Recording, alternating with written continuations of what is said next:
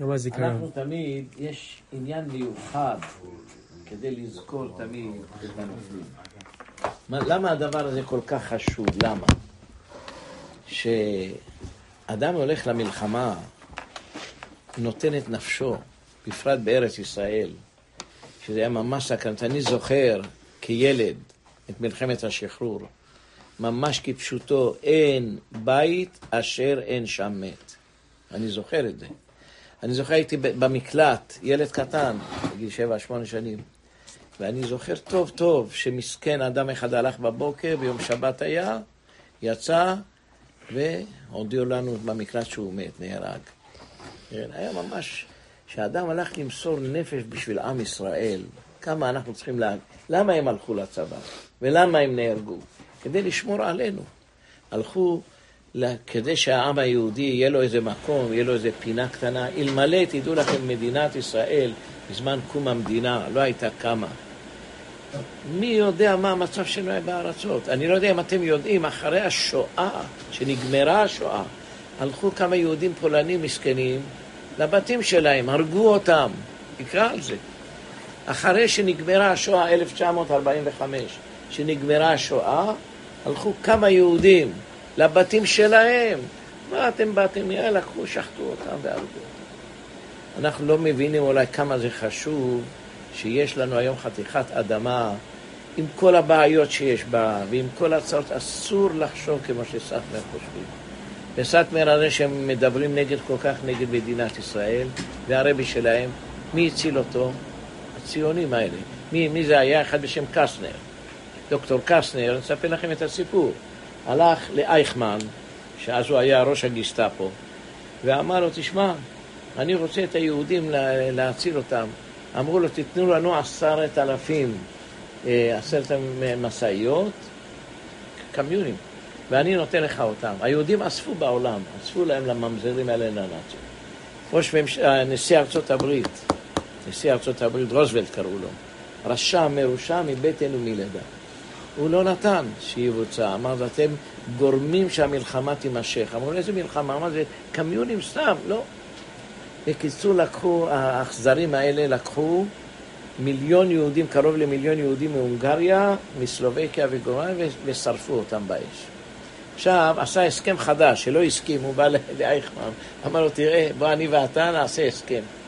ההסכם הוא, אתה אל, תגיד, אל תפחיד את היהודים, שיהיה לנו קל לשחוט אותם, וכנגד זה אני נותן לך 1,600 אנשים שיקחו אותם, יבריחו אותם. אז הוא ביניהם האנשים שהבריח, זה היה את הרבי מסטמן, זה היסטוריה זה. מי, מי הציל אותו? הציונים הרשעים האלה, כן. תמיד היה כל כך שונא אותם, כל כך מדבר. תדעו לכם, היום מדינת ישראל זה דבר גדול מאוד עם כל הבעיה. היה הרב אחד גדול שאת הספר שלו, הם הבנים, למעלה, שהוא היה סאטמר, והיה נגד, נגד הציונות.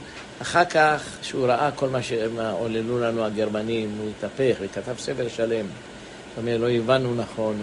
הקדוש ברוך הוא נתן מכה גדולה, ואנחנו לא, לא נוכל לומר בגלל שהיהודים נהיו רפורמים, כמו שהרבה רוצים לומר. זה לא נכון. למה?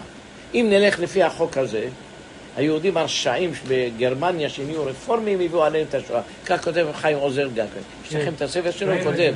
כותב, כן, הוא אומר, וגם משם יצא הרעה לרדוף את ישראל. כאילו כל האשמה זה ברפורמים, כן? אם זה כך, אז צריך להיות צדק, נכון? היה צריך להיות שמקומות שהיו רשעים היה מעט הרוגים, מקומות שהיו צדיקים, אה, סליחה, מקומות שהיו צדיקים מעט הרוגים, מקומות שהיו רשעים הרבה הרוגים, קרה בדיוק להפך. גרמניה, שמשם היו הרפורם והכל, חציים ניצלו. פעם אני אמרתי לכם שבתור מחנות הריכוז שהיו, היו כמה מחנות ריכוז. המחנה הריכוז שהיה ברגן בלזן, שהיה של הגרמנים, הוא היה המחנה הריכוז הפחות אכזרי, אכזרי, שרצו, הרגו, פחות מאושוויץ. אני קראתי על זה. למשל, אלה שהיו באושוויץ ביותר אכזריות. עכשיו בואו נראה, פולניה, חציים היו דתיים, מאיפה אני יודע? בבחירות היה שם, בסם הפולני, נבחרו כך וכך יהודים, חציים היו חילונים, מהבונד ואלה ואלה, חציים היו אגודת ישראל, חציים היו דתיים. כולם הושמדו, עשרה אחוז אולי ניצלו, אולי. תלך עכשיו ליהדות הונגריה, גם כן היה הרבה מאוד יהודים, והיה להם אולי 300 אלף יהודים דתיים שם, חרדים, כולם סטמרים עם פאות וזקן, לא נשאר מהם כמעט זכר. כנגד זה, הגרמנים ניסו חציים, הבולגרים שלא ידעו בין ימינם לשמאלם, היו אוכלים חזירים לצערנו הרב. ניצלו כולם. ברגע שבא היטלר שמה ואמר אני רוצה את היהודים, המלך עצמו לבש טלאי צהוב, אמר תיקחו את כולנו. הצילו את כולם. סקנדינביה, שגם היו נשואים עם גויות, הצילו אותם הגויים, אמרו להם תעלו לאוניות שלנו, שמו למעלה הדגים, הכניסו אותם מתחת לארגזים של הדגים והעבירו את כולם, חמשת אלפים יהודים שבסקן ניצלו כולם, אף אחד לא נהרג. אז אתה רואה דבר קצת פלא. אם באמת בגלל הרשעות היה צריך להיות ההפך.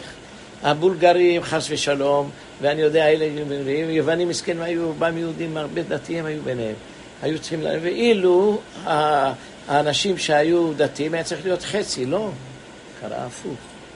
בדיוק המקום שהיו כמה שיותר דתיים, שם הייתה יותר האכזריות ויותר כאילו את היהודים. תראו בהיסטוריה, תקרא. כמה יהודים היו בזמן השואה בפולין? תקרא. 1939, תקרא. יותר משלוש מיליון. תפתח, תראה.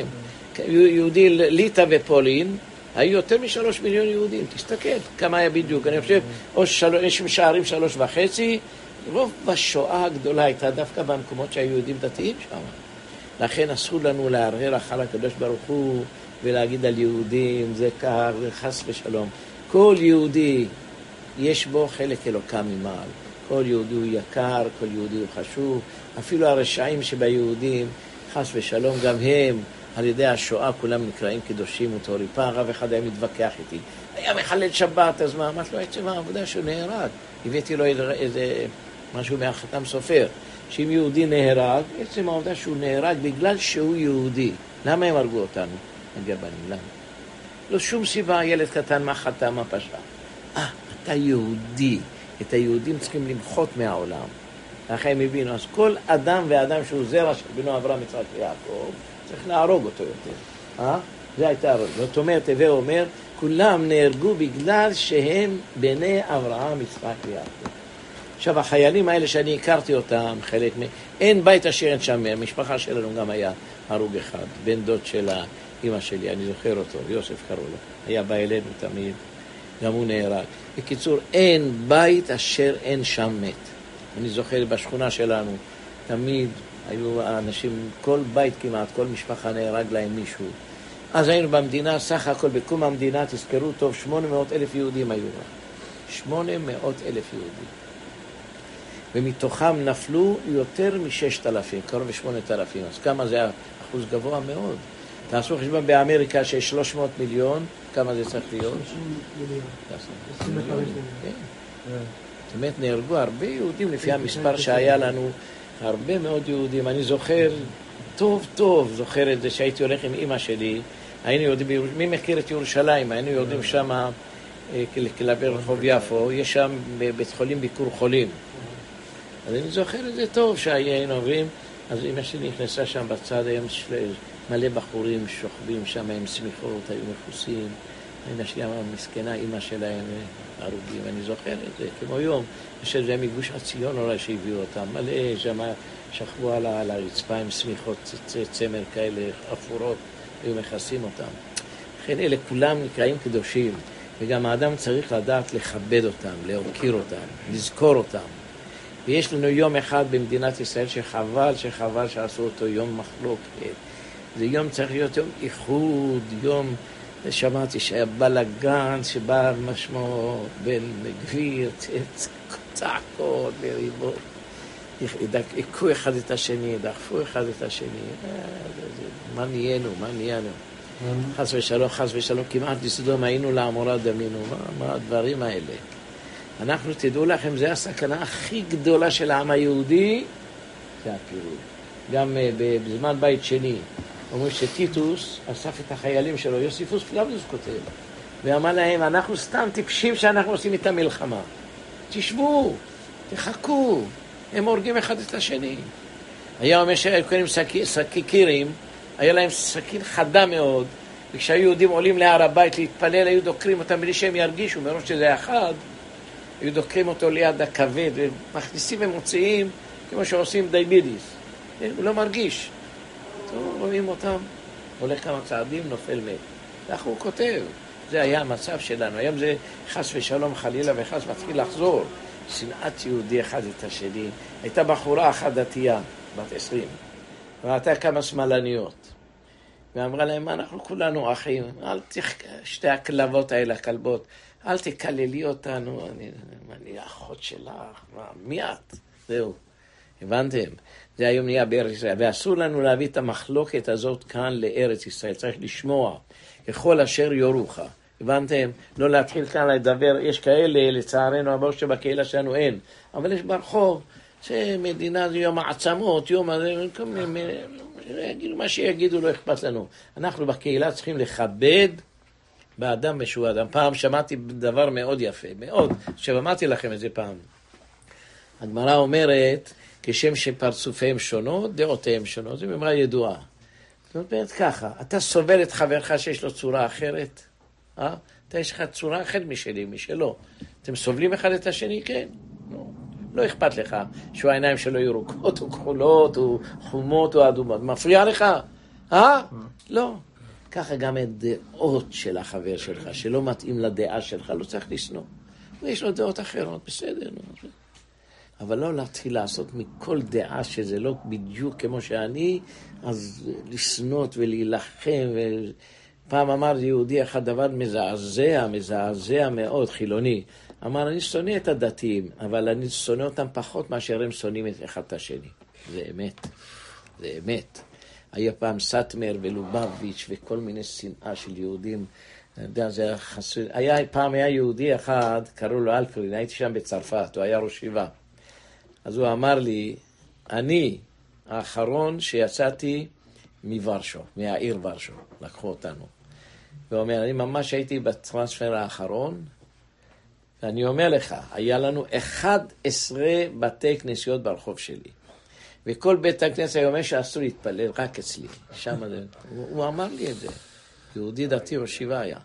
היה שנאת חינם, אתם מבינים? אולי זה לא פחות מאשר לא דתיים. שהיהודים בפולין, היה אדמו"רים, מחלוקות ביניהם, בין הטליטאים והאדמו"רים. אסור לנו להביא את הדברים האלה לקהילות שלנו. צריכים להתרחק מזה. אתה יכול להיות דעה קיצונית, בסדר, צריך לכבד אותך, אבל לא לעשות מזה עניינים, ולהתחיל להגיד, הוא פסול, והוא פסול, וזה פסול, וזה זה, וזה רב צודק, וזה רב לא... לא להתערב בזה, הבנתם? תעשה כל מה שאתה רוצה, כשם ש... איך כתוב? כשם שפרצופיהם שונות, כך דעותיהם שונות. תקבל כל דעה ודעה. אנחנו על כל פנים בימים האלה צריכים לכבד את כל הנופלים, ולא להיות כמו השוטים, הנבלות האלה שאומרים, אה, ציונים הם היו, שהם מתו, אז לא, לא צריכים לכבד אותם. חס ושלום, חס ושלום. התרחקו מהם, מהאנשים הללו, כבורח מן האש. לא להתחבר איתם, לא ללכת איתם, לא לשמוע אותם. לא לשנוא אותם, זה גם נקודה חשובה. אבל כל השיטות האלה שהכניסו, לצערנו הרב, היום הרבה אנשים מקבלים את זה, חושבים שזה דעות נכונות. זה לא דעות נכונות. אלמלא, תדעו לכם, מדינת ישראל הצילה מלא מלא יהודים שלא התערבו עם הגויים. אני יודע הרבה יהודים, דוגמה למרוקו. אני הייתי ב... עם יהודים ממרוקו בצרפת, הרבה מהם התחתנו עם גויות. הרבה. והם... קהילה גדולה הייתה, היה להם הכל מאורגן, הרבה הרבה היו מיהודים המרוקאים שהלכו לצרפת התבוללו. זאת אומרת, מדינת ישראל הצילה. הצילה הרבה יהודים, והיא הצילה גם כן את עוד יהודות, יהדות פרס. אלה שהלכו לקליפורניה ואלה שהלכו לאמריקה, הרבה מתבוללים ביניהם. אני הייתי מזמן האנגלה, במהפכה. אני הייתי שם. זה לפני 50 שנה לפחות, 1979 בינואר זה היה. ינואר 79. כמה זה כבר 24 שנים, 44 שנים. אה. אז אני ראיתי אלה שהלכו ונסעו, זאת אומרת, מדינת ישראל עשתה הרבה טוב. אלה שבאו לישראל, לכל הפחות, אפילו לא דתי, להתחתן עם יהודייה. אה. יש תקווה, יש עתיד, אבל אלה שהלכו עם, איך אומר הרמב"ם, הגדרה מאוד יפה. אל יהיה עוון זה קל בעיניך, לקחת, תשים את זה, תקרא את הלשון. אה, אל יהיה עוון זה קל בעיניך, שאין לך בכל התורה שניתק מהעם היהודי כמו שנתחתן עם גויים. שאפילו הממזר, אדם שעשה את הפשע הכי גדול, הלך עם אשת איש והביא בן, הוא יהודי. ממזר תלמיד חכם, קודם לכל, יהודי, יהודי שצריכים למצוא לו פתרון. אבל אדם שלקח גויה, אל יהיה עוון זה קל בעיניך, תשים את זה, מאוד, ממרה מאוד יפה מהרמב"ם. להתחתן עם גויה. מצאת את זה? תקרא. אני חושב בפרק י"ג או י"ד בהלכות איסורי ביאה זה. עוון זה י"ב, אה, הלכה ז'. עוון זה, אף על פי שאין בו מיתת בית דין, אל יהיה קל בעיניך. אלא יש בו הפסד שאין בכל האריות כמותו. מתחתן עם גויות, תסתכל. שהבן הבא מן הערווה, בנו הוא לכל דבר. ובכלל ישראל יחשב, אף על פי שהוא ממזר. והבן מן הגויה אינו בנו, שנאמר כי יסיר את בנך מאחריי. מסיר אותו מלהיות אחרי השם. הוא כתוב מן הכותית, לא מן הגויה. לא, לא, זה הצנזורה, הצנזורה, בלי ספק. יש לכם, חצי מהרמב"ם פחתו מהצנזורים ושינו את הכל. כותית, אתם לא, לא מתכוונים עליכם, אתם לא כותים, כותים זה כותה, זה הייתה אלה השומרונים, אבל לא מתכוונים עליכם, תמיד גם עקום. יש בדיחה ידועה, מי היו בודקים אותם? היו הרבה מהם יהודים מומרים, שהם היו מתקנים את, ה, את הספרים, היה אסור להדפיס ספר עד שזה עובר תחת ביקורת שלהם. היה איזה אחד, עם הארץ אחד, ששמו אותו בודק. כתוב לא תצא אישה בפאה נוכרית, כתב לא תצא אישה בפאת עקום, זה ידוע. נוכרית כבר מן, אסור להגיד נוכרית. תצא אישה בפאה. כן, בואו נלמד עכשיו. אז יהי רצון שיהיו לנשמותיהם הקדושות והטהורות, באמת שיעמדו בתפילה על עם ישראל, שיפסיק יאמר לצרותינו ביי במדינת ישראל, שתהיה מדינה לכל העמים, הקדושים והטהורים, לכל העדות, לכל הדברים, ולא יהיה כבר מחלוקת וקנאה ושנאה.